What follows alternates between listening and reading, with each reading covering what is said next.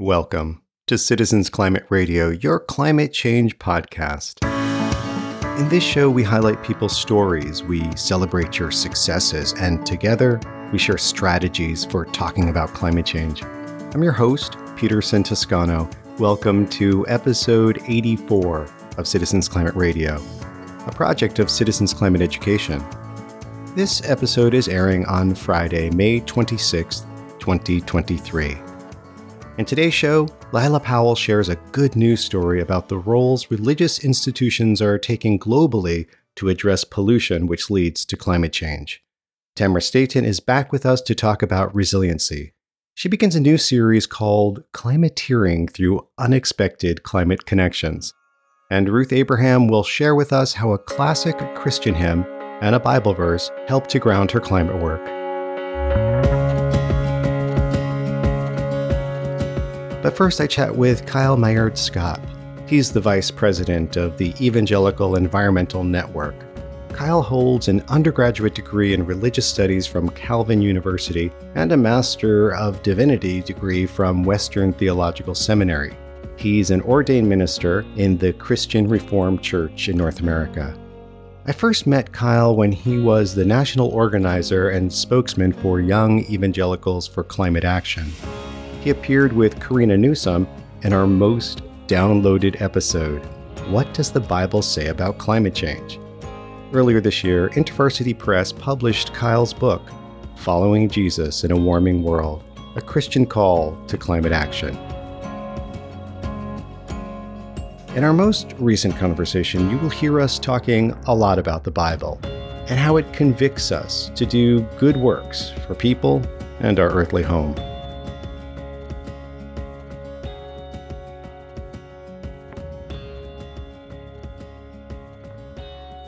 When you meet somebody and they ask, So, what do you do? What's your go to answer these days?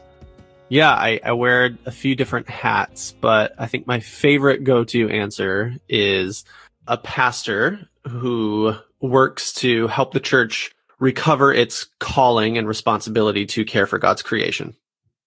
I, I have a almost five year old. He'll be five in a couple weeks and a 14 month old they keep us very, very busy. I say us because another important part of my identity is I'm a husband. Been married to my wife for almost 10 years. There are some identities that some Christians think might disqualify someone from being an actual Christian. For instance, for some, you know, being a liberal, you can't be a liberal and a Christian. Or others sure. say you can't be an ultra conservative and be a Christian. And a, a lot of evangelicals might think you you can't really be a Christian if you're an environmentalist or mm. if you're concerned about climate change. So my question is, are you a real Christian and why? How is that possible? It's a great question. Yeah. So one of the things that, that I like to do sometimes if I'm giving a presentation at a church or, or to a, a group of Christians is I like to ask them, what do you call somebody who cares about the environment? It's an opportunity for people to kind of name what you just named. So you get answers like tree hugger, uh, environmentalist, liberal, and it's great. We kind of, we're kind of laughing, we're rolling. And then I, I say, great answers. What about disciple? At the Evangelical Environmental Network, where I'm the vice president. A lot of what I try to do in that work is let people name those perceptions that a lot of them have and then trouble it and say, okay, great. Those are all fine answers, but can we call somebody who cares about the environment or God's creation? Can we call them a disciple? Is it possible that a fundamental part of what it means to follow Jesus is actually to care about the works of his hands and to recognize the ways in which environmental harm and degradation and pollution and climate change, all of the things that are degrading God's good creation, not only harm non-human creatures, but also humans. And is it possible that this call that Jesus puts on all of us to love God and to love our neighbor is inseparable from how we treat the rest of creation? Because we're going to love God who created all things and stepped back and called it good over and over again and who still loves and cares for it and provides for it. We have to care for the works of his hands and do what he said in Genesis, which is to serve and protect it. And if we're going to love our neighbors, we have to grapple with the realities that are harming our neighbors around the world and down the street. Things like stronger storms, more prolonged, protracted droughts, wildfires, pollution from industry and setting fossil fuels on fire. All of these things, in my mind, are inextricably wrapped up with what it means to try to follow Jesus well and put into practice what he said was most important, which was to love God and to love our neighbor. We, as the Evangelical Environmental Network, as Young Evangelicals for Climate Action, we don't do this work, and I certainly don't do this work because I consider myself a quote unquote environmentalist. And I don't do this work because I'm a Democrat or a Republican. I do this because I'm a Christian. Jesus is the reason that I do the climate work that I do. I'm just trying to get better at following him because that's the most important thing in my life. Likewise, my faith has been enriched and deepened immensely by my climate work and, and my climate action the the task of evangelizing the good news of Jesus and the good news of the kingdom of God has to be infleshed. It it has to be concrete. It has to be active. It has to be a verb, and it it can't just be praying with somebody the sinner's prayer and then saying congratulations you said the magic words now you're in the kingdom of heaven it has to be deeper than that it, it has to connect to people's real lives because that's what jesus did he was impatient for the kingdom of God to break in right here, right now. Mm-hmm.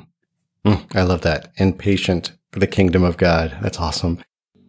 When I first became a Christian at a little Bible church in a little town in Pennsylvania, everyone kept asking everyone, what's your life verse? And at first I had ah. no idea what they were talking about. Like, what, what do you mean, like your life verse? Like one to guide you through your life. And mine has changed through the years depending on where I'm at, but I definitely have a climate life verse. Mm what I love about the Bible is it can apply to lots of things, and that can be done inappropriately and it can be done very movingly. And so for me, yeah. my climate life verse these days is Romans 12, 1 and 2.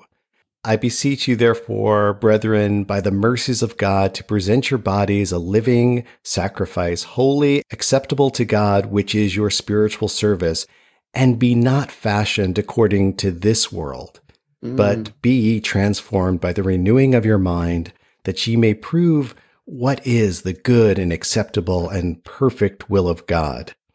Mm. The part that really jumps out at me is to not be fashioned according to this world. Mm. I find that life has gotten more and more detached from nature. Yeah. And we noticed this uh, particularly during the pandemic when we were able to reconnect with nature in so many ways you know, in the world, it's like we're being told that, you know, we're apart from nature, that we can go into nature. And really, what I'm hearing as I'm sitting and listening is that I am nature. And yes. and I have to be transformed by renewing my mind to see that I'm not outside of this ecosystem. I am reliant upon it. Yeah. Oh, I love that, Peterson. Thanks for sharing that. Any life verses or climate life verses you'd like to share? One of my favorite climate verses is from Colossians 1 15 through 20. He is the image of the invisible God, Christ, the firstborn of all creation. For in him all things in heaven and on earth were created, things visible and invisible, whether thrones or dominions or rulers or powers. All things have been created through him and for him. He himself is before all things, and in him all things hold together. He is the head of the body, the church. He is the beginning, the firstborn from the dead, so that he might come to have first place in everything.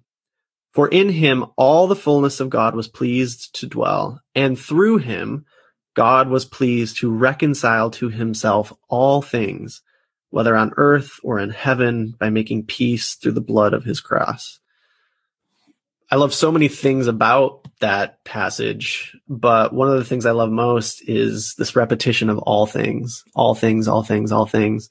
Mm. Um, it's over and over in that passage. And I, I think it's, it's Paul trying to get our attention and, and trying to undo that anthropocentrism that I just talked about. It's not that, you know, Christ created humans only and, and in him humans hold together. No, all things that Christ is concerned about all things, that everything was made for him, not for us and for our personal use.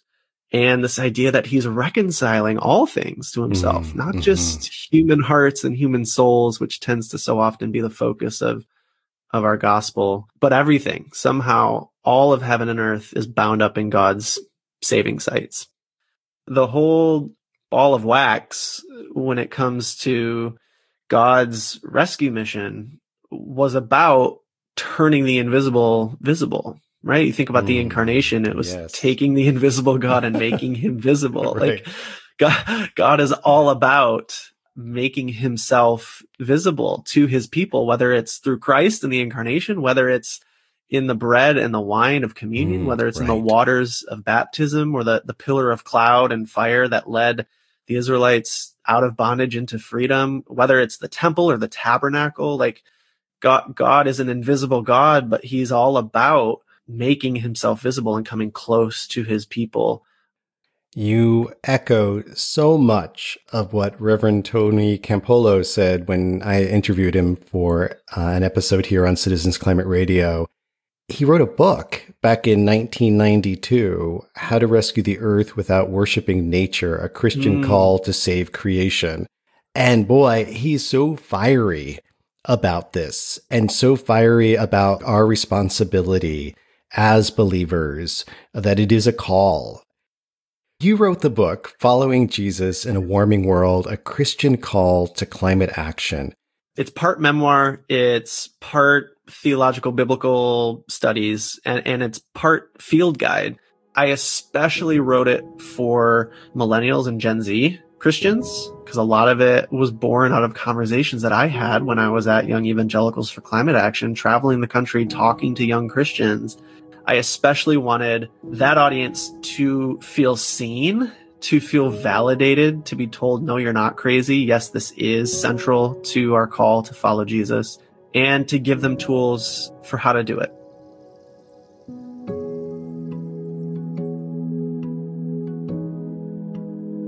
I wanted to read from my epilogue.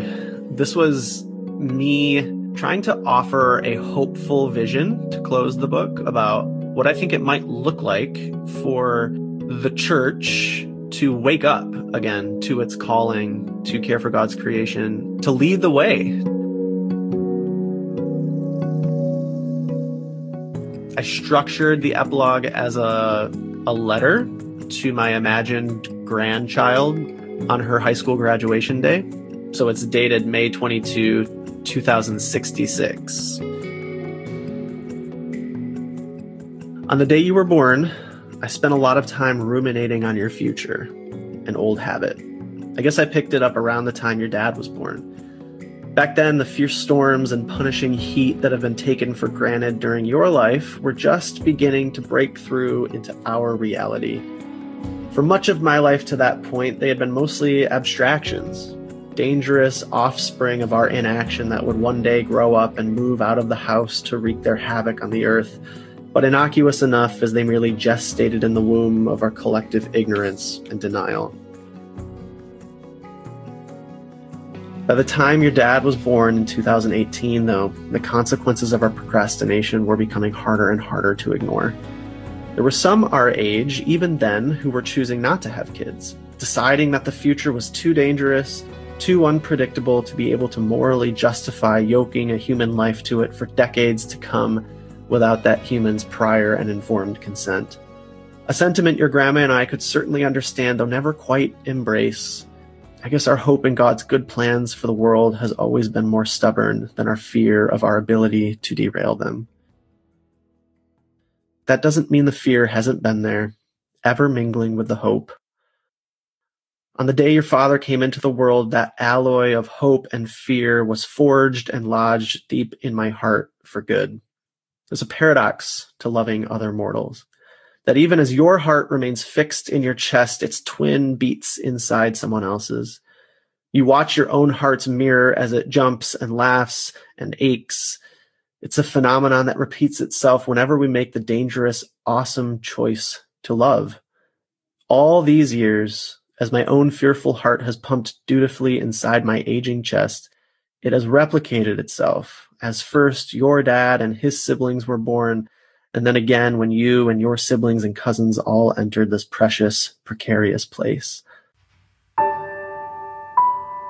All of my dear ones.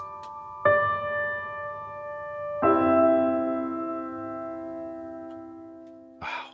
You do something so important in writing this letter, and I it's something that I, I think is very helpful for all of us to do who do climate work, and that is to imagine a future where there's success.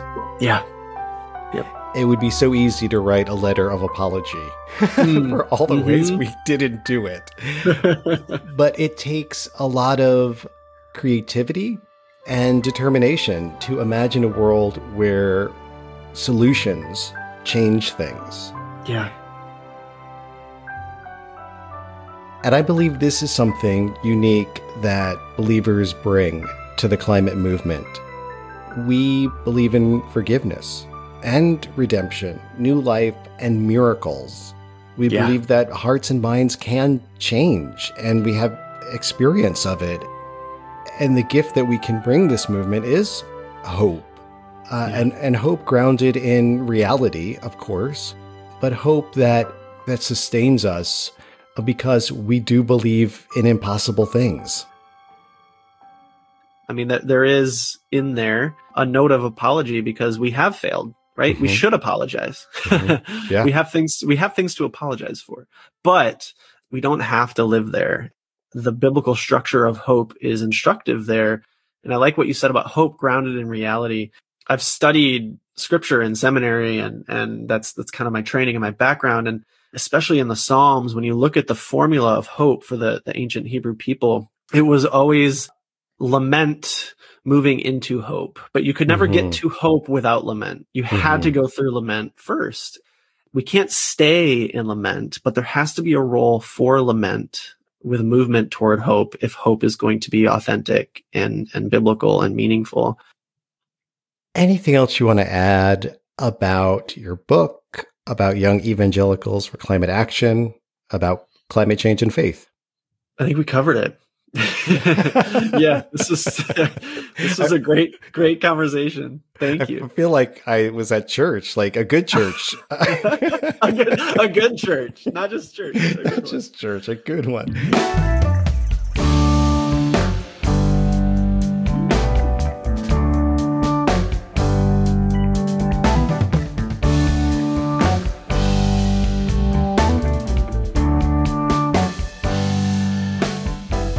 Kyle Meyaard Schaap, author of Following Jesus in a Warming World, a Christian call to climate action. It's published by InterVarsity Press and is available wherever you get books.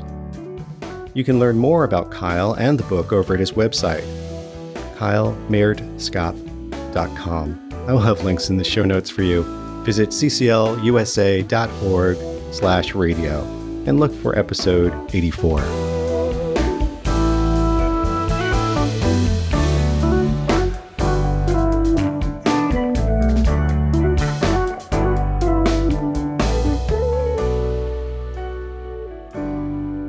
As part of this conversation about faith, climate, and the Bible, I asked Citizens Climate Radio team member Ruth Abraham to reflect on a Bible passage that motivates her to care for creation.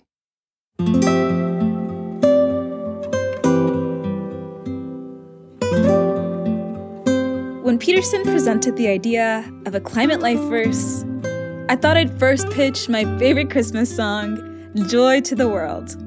It's by Isaac Watts and first released in 1719. It's a classic. If you're not familiar with it, the first verse goes like this Joy to the world, the Lord is come. Let earth receive her King. Let every heart prepare him room, and heaven and nature sing and heaven and nature sing. Say it with me now. And heaven and heaven and nature sing.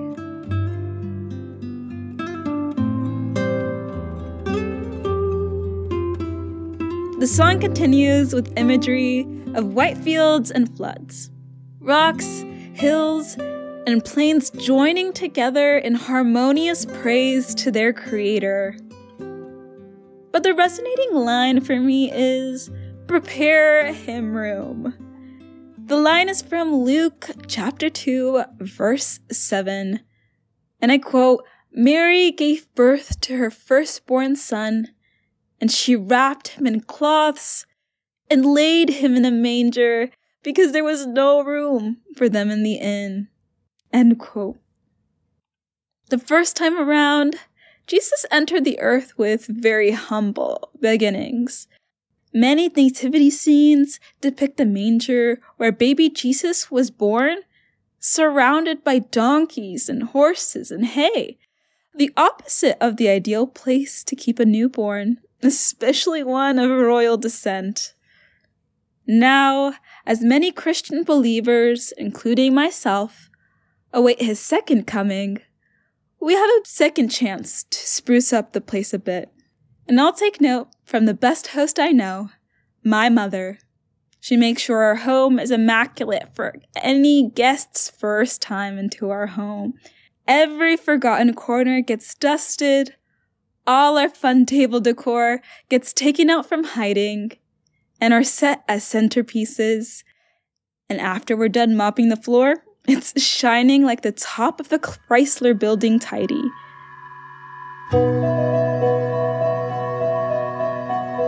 This ritual is done so that we can create the most inviting atmosphere. And that got me thinking on how to best prepare him room for a second visit. Someone I acknowledge as the King of Kings is coming back to visit the planet he left over 2,000 years ago. How much effort should I put into cleaning the land and the water and caring for those creatures? Who's already doing that work? And how can I contribute to the effort? As for me, I would start off with prioritizing renewable energy and reforestation so we could guarantee clean air and preserve lungs and lives while we're at it. This is kingdom building for me and how I approach both my faith and my professional purpose in life.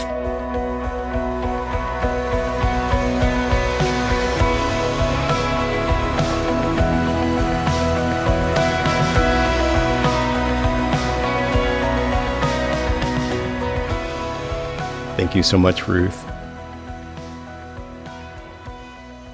Now it's time for the Resilience Corner with Tamara Staten. CCL's Education and Resilience Coordinator.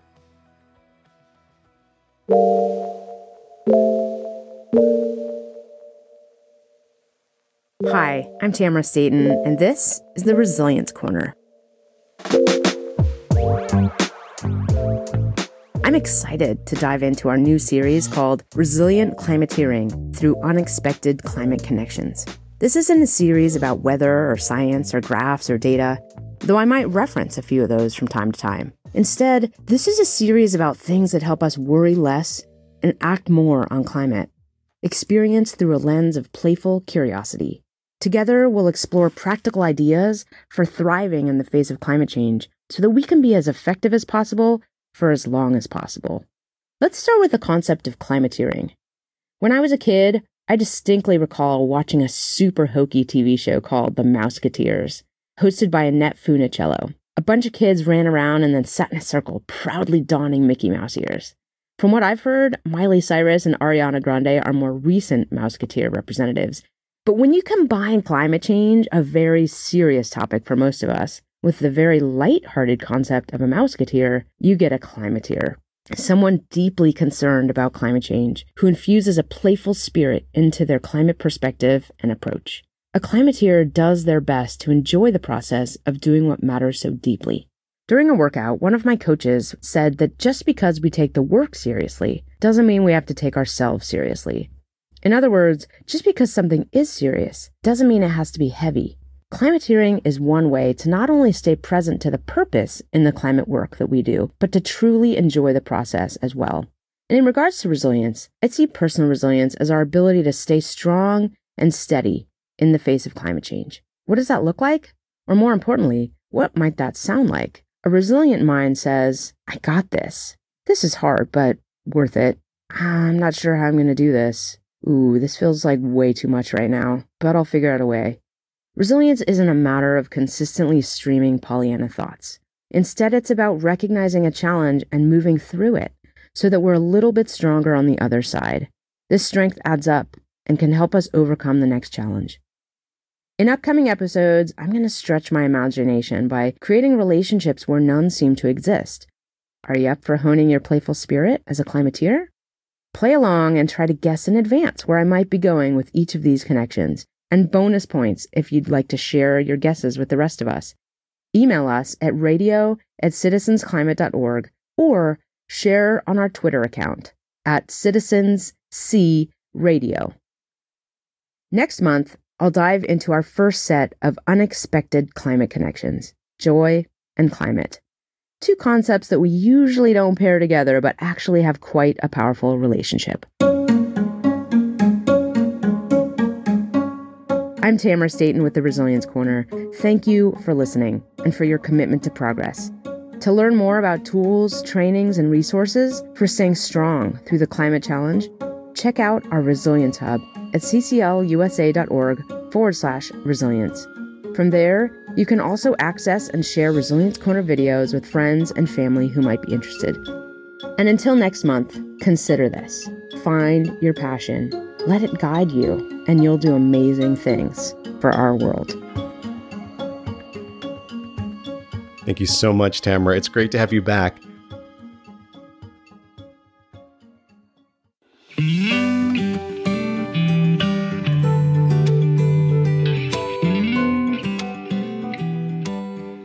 Everyone, I'm Lila Powell here with a good news story. In November 2022, Egypt hosted the 27th COP. Now, I wasn't sure what COP was either, so don't worry. COP is short for the Conference of the Parties. It's an international climate meeting held yearly by the United Nations. Representatives from countries worldwide gathered to discuss and negotiate action on global climate change. There were a ton of religious institutions present to lend their support at COP27. This includes representatives of Christianity, Buddhism, Hinduism, Islam, Judaism, and Sikhism. Over 40 events, workshops, and panels were hosted by these faith institutions. The Multi Faith Alliance for Climate Action was actually launched at COP27. This is a global initiative aimed to create a bridge between different faith organizations. Their hope is to work together and explore specific areas for climate action. But you should know COP27 wasn't the start of religious institutions taking action against climate change. Over the years, more and more religious institutions have turned to finance to take a stand against climate change. In fact, over the past six years, hundreds of Catholic institutions have committed to divesting from fossil fuels, which is in line with the Church's teachings to care for our common home. Additionally, 35 faith institutions from six countries made a significant announcement. Together, they possess over $1 billion in assets, and they have all declared that they are divesting from fossil fuel companies. I think Archbishop Eamon Martin from Northern Ireland explains their decision perfectly.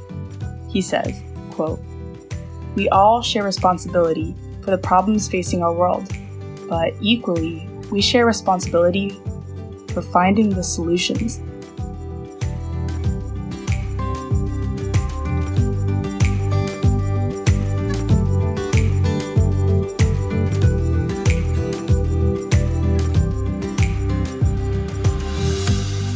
If you have a good news story you want to share on the show, email me radio at citizensclimate.org.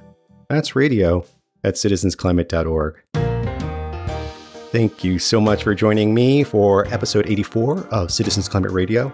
Citizens Climate Radio is written and produced by me, Peterson Toscano. Other technical support from Ricky Bradley and Brett Cease. And I get a lot of help from Ruth Abraham and Lila Powell. They help with the social media and transcripts and blogs and editing so much. Thank you, Ruth and Lila. Social media assistance from Flannery Winchester and from Saida Nakvi. Moral support from Madeline Para. Citizens Climate Radio is a project of Citizens Climate Education.